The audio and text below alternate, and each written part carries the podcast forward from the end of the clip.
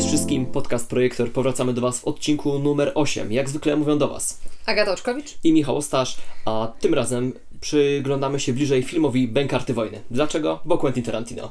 tak, nie moglibyśmy o nim nie wspomnieć, jako że y, u mnie Tarantino mieści się w pierwszej trójce na pewno moich ulubionych reżyserów, u Ostiego podobno w pierwszej dziesiątce. Tak, przed chwilą to ustaliliśmy w tak zwanych kulisach, ale dokładnie tak. Także możemy ogółem powiedzieć, że Quentin no, jest jednym z naszych po prostu ulubionych reżyserów pracujących do dzisiaj i do dzisiaj tworzących filmy. A Bękarty Wojny no, ma chyba w pewien sposób szczególne miejsce w naszych sercach. Zdecydowanie. W moim na pewno, y, oglądając ten film już po raz enty, nie wiem naprawdę który, bo pierwszy raz widziałam film oczywiście w kinie, później kilkakrotnie go powtórzyłam. Y, natomiast jak go oglądałam kilka dni temu, to tak na nowo sobie po, poczułam tą wielką miłość i do Tarantino, i do tego, jak właśnie jego filmy wyglądają, e, jak się ogląda i no i tak, miejsce w serduszku zdecydowanie bękarty mają. E, Brad Pitt jako Aldo Rain, no nigdy nie zapomnę tego Buongiorno! o to tak, to zdecydowanie jest e, taka scena, której się nie zapomina. Ja podobnie, widziałem karty w kinie, Tyle, że nie jestem sobie w stanie kompletnie przypomnieć w jakim kinie, w jakich, w jakich okolicznościach. Po prostu wiem, że ten film widziałem na 100% na wielkim ekranie, ale kompletnie mam dziurę w pamięci, jeśli chodzi o okoliczności tego wydarzenia. Natomiast później widziałem film przynajmniej trzy razy, jeśli nie cztery, i teraz oglądając go po raz kolejny, no to był albo czwarty, albo piąty raz.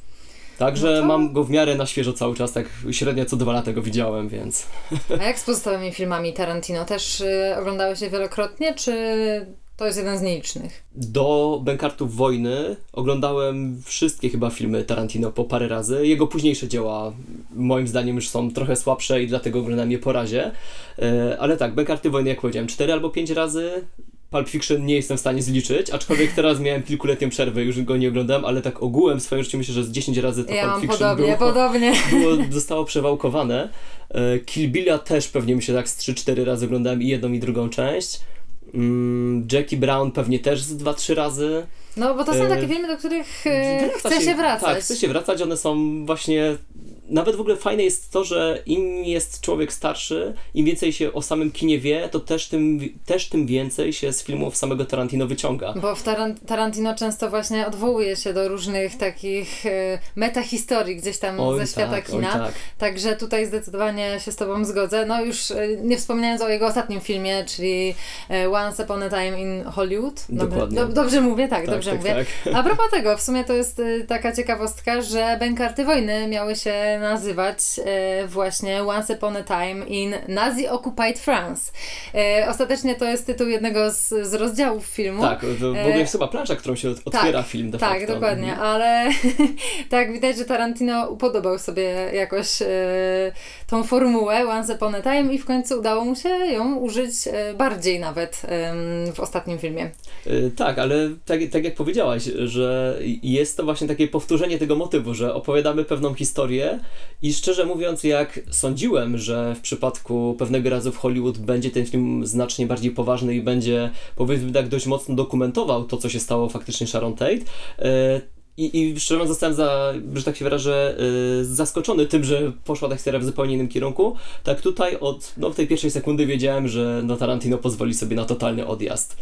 No i to jest taki totalny odjazd, który yy, wydaje mi się, że rzeczywiście widzów może podzielić, bo dotyka czasów II wojny światowej. No i niektórzy tutaj mogą rzeczywiście czuć się może jakoś zranieni przez to, że Tarantino sobie z tego, no, można powiedzieć, żartuje w zasadzie. Tak, właśnie dobrze powiedziałeś, że żartuje, bo tu faktycznie no, mamy do czynienia z filmem, który jest na pewno rozrywkowy. Nie brakuje oczywiście momentów, gdzie, gdzie po prostu zaciskamy mocno, mocno pięści yy, i no, siedzimy na tej przysłowiowej krawędzi fotela, ale no raczej jest to dobra rozrywka z mnóstwem elementów komediowych.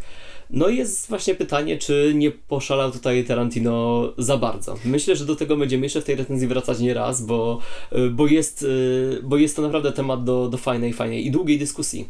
E, ale może najpierw zacznijmy, przypomnijmy, e, o czym w ogóle film traktuje. Jak już e, wspomnieliśmy tu już ze dwa razy, jest to okupowana Francja, ale mamy tak naprawdę historię tutaj no, na kilku płaszczyznach, można powiedzieć. Natomiast takim głównym wątkiem rzeczywiście są bękarty wojny tytułowe, które są taką grupą um, żołnierzy, Tak, którzy... pod, pod dowództwem pod Aldo Reina, dowództwem właśnie granego Aldo przez Reina, Brada Pitta. e, którzy, którzy po prostu skalpują Niemców w lasach. Tak. Nie da się tego ukryć. Tak, jak to, jak to mówi zresztą e, Brad Pitt w filmie, że on na wojnie ma jedno zadanie, ma zabijać nazistów i nic więcej go nie interesuje. I faktycznie wywiązuje się z tego zadania po prostu dos doskonale. E, więc to jest pierwsza płaszczyzna, ale mamy też taką dość e, mocno, bym powiedział, że poważną historię Tak. młodej dziewczyny, która e, na samym początku wojny jej rodzina cała zostaje rozstrzelana właśnie przez nazistów, a ona sama potem przedostaje się do Paryża, dostaje, dostaje wywładanie powiedzmy kino i tam próbuje jakoś te, ten okres okupacji przeżyć. No i w pewnym momencie wydarzenia z przeszłości do niej powracają, także to jest taka kolejna tutaj e, zupełnie płaszczyzna, na której właśnie poznajemy całą tę historię. Mm, I jakimś cudem te dwa wydawałoby się zupełnie różne e, poziomy, jeśli chodzi o poważność, e, ze sobą na szczęście współgrają. Właśnie miałam powiedzieć, że po prostu nie wiem jak Tarantino to zrobił, ale dla mnie ten film jest tak idealnie zbalansowany, gdzieś przeplatają się te wątki takie śmieszniejsze z tymi poważniejszymi i przez to cały film moim zdaniem odbiera się tak lżej, nie mamy tej takiej ciężkości filmów wojennych, jakiegoś smutku po tym, czy czegokolwiek, tylko właśnie, no jest to taka czysta rozrywka, traktująca też właśnie na poważne tematy, więc jest to jakaś niesamowita kombinacja po prostu Em, dla mnie. Tak, myślę, że tutaj taka kluczowa jest pierwsza scena, może scena to jest może mało powiedziane, ale pierwsza sekwencja, bo policzyłem, ona trwa chyba dokładnie 18 minut. Ale Tarantino lubuje się po prostu w takich scenach. Lubuje się Przypomnijmy bardzo. sobie nienawistną ósemkę, gdzie po prostu już zastanawiamy się, ile jeszcze będzie trwać ta scena.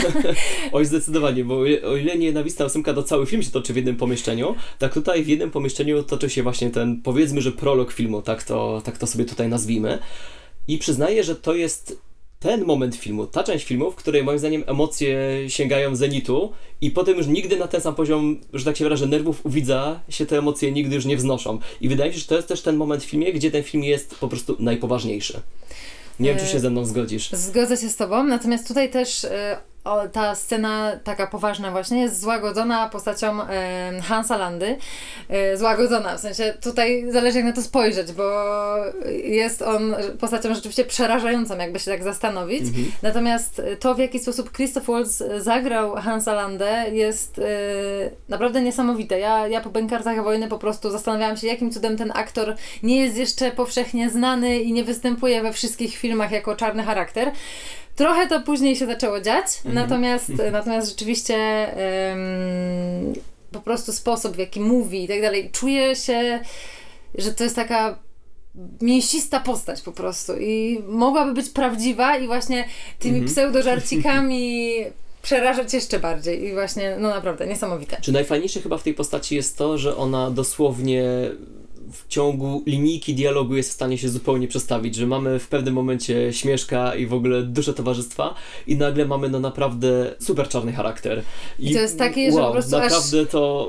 y, Aż się siada w krześle, tak, tak. dokładnie, aż się zdryga i dlatego się mówiłem, że ta pierwsza scena, gdzie właśnie poznajemy no niby przemiłego faceta na dobrą sprawę i nagle wychodzi z niego no dosłownie potwór. Ale I- czuć to cały czas I gdzieś tak, w cał- podtekście. tak, gdzieś w podtekście oczywiście to czujemy pod skórą wręcz, yy, ale właśnie w tej, pier- w tej pierwszej scenie, no moim zdaniem te emocje po prostu no, sięgają zenitu, sięgają sufitu wręcz. Yy, może to jest problem, a może to jest yy, zadanie, yy, działanie celowe u Quentina, ale wydaje mi się, że po prostu nigdy już później ten film no, na, ten, na te wyżyny nie, nie, nie wskakuje.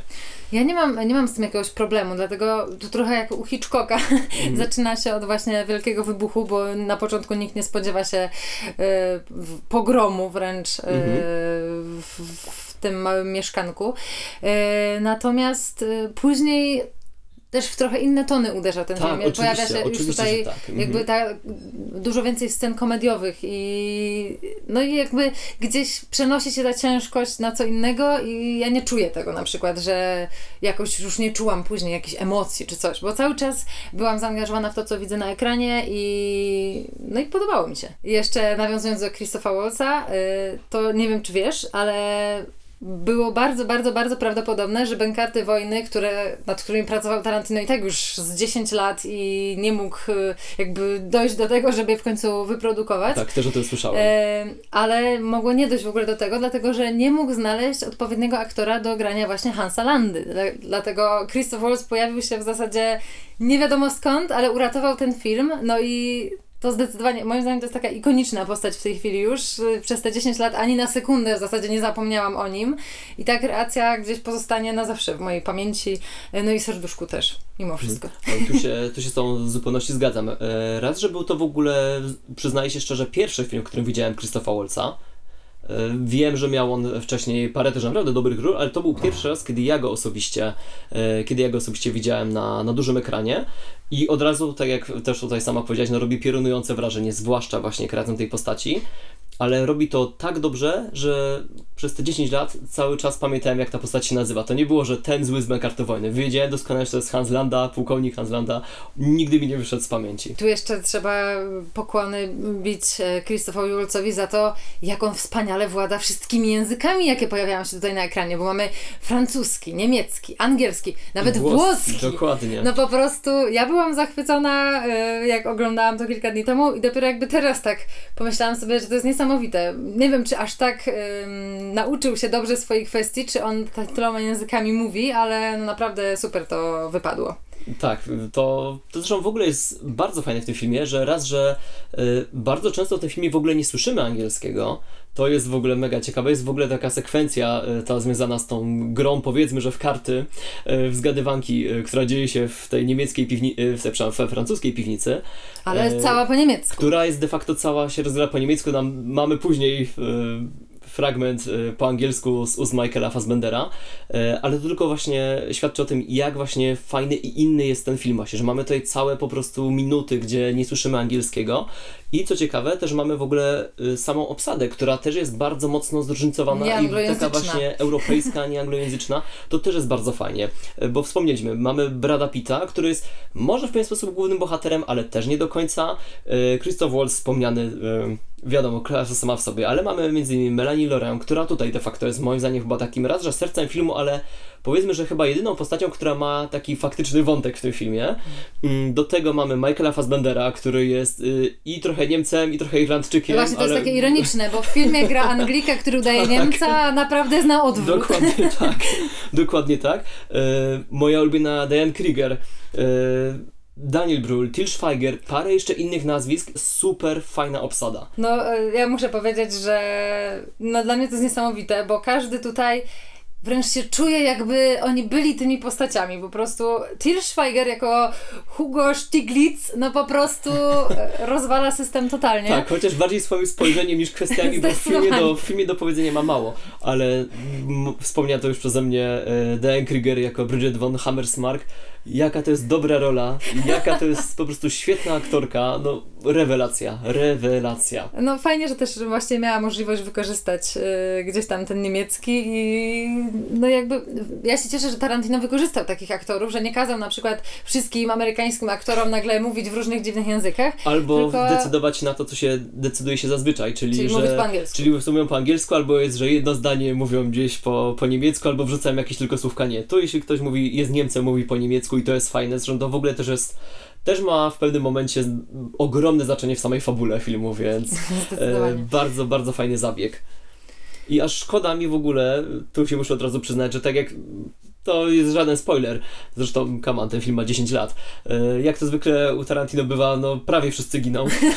No I niestety. przyznaję, że te wszystkie postaci są tak fajne, że po prostu patrząc na to, że im się nie udaje dotrzeć do końca filmu, aż po prostu się kraja serce, bo chciałbym, żeby wszyscy przeżyli.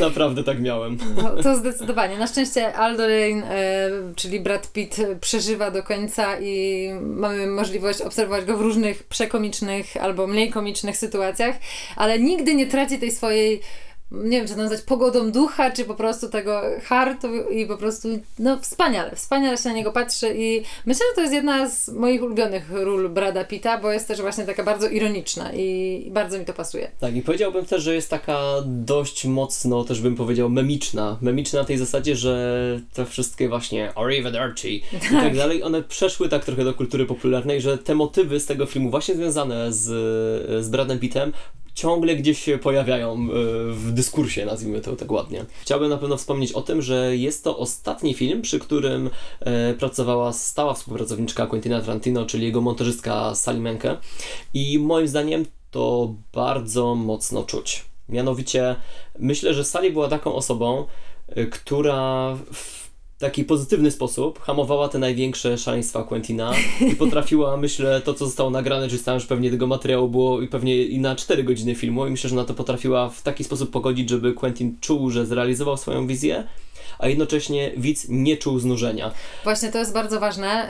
Miałam okazję na wydaniu DVD obejrzeć kilka rozszerzonych scen. Mhm. No i powiem szczerze, że dzięki temu, że zostały właśnie skrócone, jakoś pocięte, no to nabierało to wszystko jakiegoś tempa. Ten film przez cały czas jest dynamiczny w zasadzie i właśnie nie ma tego znużenia. A szczerze, oglądając już po sensie te sceny jakby rozszerzone, Mhm. zastanawiałam się, co by było, gdyby on to wsadził do filmu. I właśnie tutaj jest mój wielki, że tak się rażę, minus może dla późniejszej twórczości Quentina, która niestety już y, obyła się bez świętej pamięci Sally Mank, bo niestety ona odeszła w roku 2010. Bękarty Wojny były jej przedostatnim filmem, który, który miała okazję montować. I moim zdaniem ma się to czuć, że Quentin, który jest spuszczony, że tak się wyrażę, ze smyczy, no niestety przeciąga ten, e, przeciąga ten e, właśnie czas ekranowy. Ile te filmy teraz trwają? Raz, że, właśnie, raz, że ile trwam, ale pamiętam, że już miałem to, y, to wrażenie oglądając swoją drogą z tobą w kinie Django. Y, Bo pamiętam, że już czułem, wychodząc z kina po Django, że właśnie oglądam film, który był jakby taką właśnie wersją reżyserską, że było tam za dużo rzeczy, które po prostu moim zdaniem przy dobrym montażu powinny wypaść. I później moim zdaniem to też się powtarza, bo mamy nienawistną ósemkę trwającą 3 godziny. Mamy ostatnie Once Upon a Time in Hollywood, w którym de facto akcja jest na pół godziny. Oczywiście wiadomo, to jest taka moja w tym momencie już uszczypliwość, ale powiedzmy, że jest tam bardzo dużo rzeczy, które myślę, że gdyby jeszcze Sali była na straży, to by do tego filmu nie trafiły i śmiem twierdzić, że te filmy byłyby przez to lepsze, więc tutaj dlatego też uważam, że w ogóle Bękarty Wojny są takim ostatnim naprawdę świetnym filmem Quentina. Muszę się z Tobą zgodzić, że na pewno jakby Bękarty są ostatnim filmem, który jest właśnie taki dynamiczny i cały czas trzyma widza w Tak, napięciu. i do którego moim zdaniem też się chce wracać. Tak, nie wiem, czy się ze mną zgodzisz. Do, do Django wróciłam, y, po seansie w kinie wróciłam do niego jeszcze co najmniej raz, nie pamiętam dokładnie. I też Mi się nie, nie udało. I też nie pamiętam, żeby, żeby ten film mnie jakoś nużył i dłużył mi się.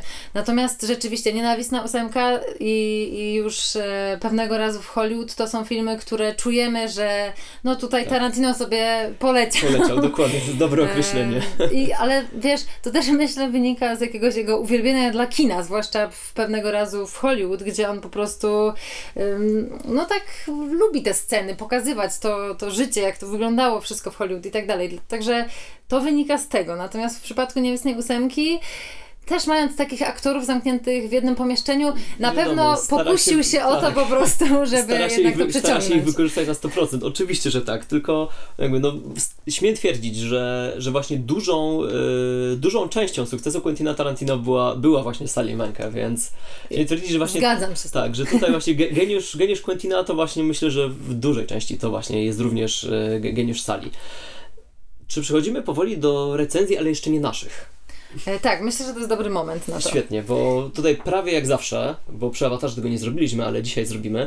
Prawie jak zawsze mamy dla Was też recenzje sprzed właśnie 10 lat dotyczące, e, dotyczące filmu, który omawiamy. Anna Stańczyk dla serwisu Paradox e, wystawia następującą notę 8 na 10 i kwituje ją takimi słowami. Zdaję sobie sprawę, że niektórzy będą zbulwersowani tym, że wydarzenia wojenne mogą stać się jedynie rozrywką, nie zawierającą głębszego przesłania. Mimo wszystko jest to jednak rozrywka w najlepszym stylu. Stworzenie z prostej historii czegoś wielkiego to rzecz rzadka w kinematografii, zdecydowanie zasługująca na aprobatę. No, to co powiedzieliśmy na początku. Może są osoby zbulwersowane, natomiast rzeczywiście jest to ro- rozrywka najwyższych lotów, tak się wydaje. Tak, tutaj też się z Anną Stańczyk muszę zgodzić.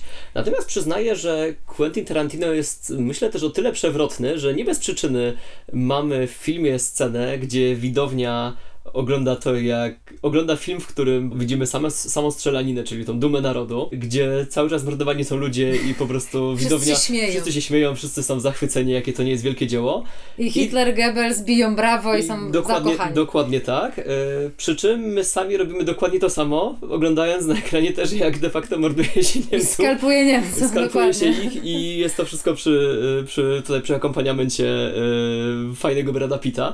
Więc myślę, że, że jest to takie dość mocno przewrotne, że tutaj z jednej strony Quentin krytykuje tak bezrefleksyjne, bezmózgie kino i się z niego naśmiewa, a jednocześnie robi coś bardzo podobnego.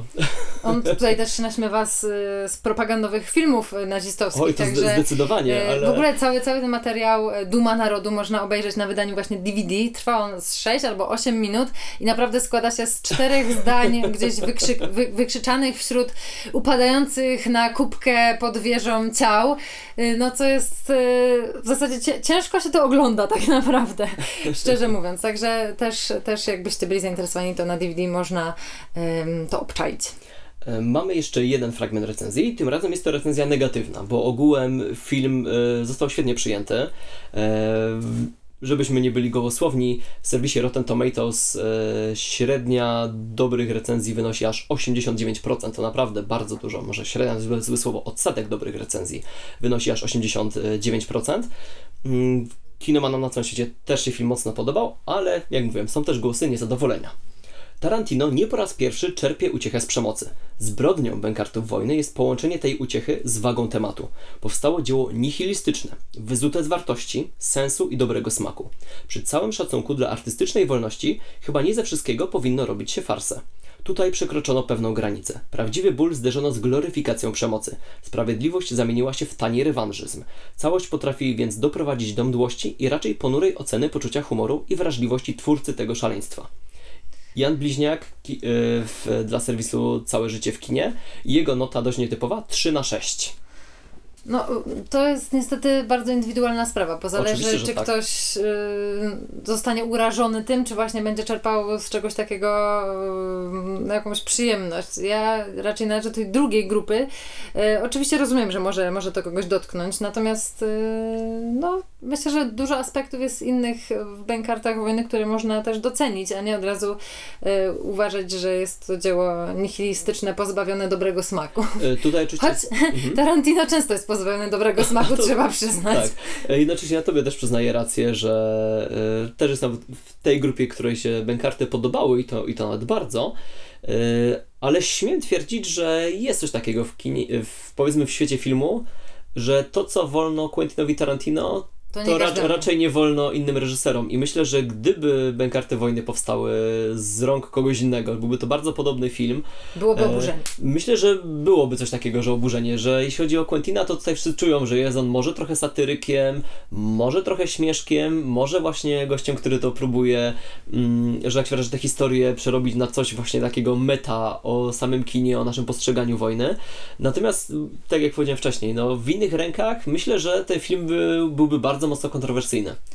On, ja, ogólnie filmy Tarantino są dosyć mocno Są, kontrowersyjne. ale zawsze ale- jest ta właśnie nadbudowa tego, że mimo wszystko jest to ceniony reżyser. Jasne, nie? jasne. Oczywiście, że się z Tobą zgadzam w tej kwestii. E, Natomiast jeśli chodzi o Bękarty, no to rzeczywiście sama mam takie poczucie, że to jest dosyć odważne ze strony Tarantino, że coś takiego stworzył i że udało się to rzeczywiście do kin wypuścić, bo równie dobrze mo, mo, mogło to nie dojść do skutku właśnie ze względu na to, że no jednak jest to dosyć wrażliwy temat. E, No i jak widać może urazić dużą część e, tak naprawdę e, odbiorców. Także ja to traktuję bardziej jako jakiś eksperyment też Mhm.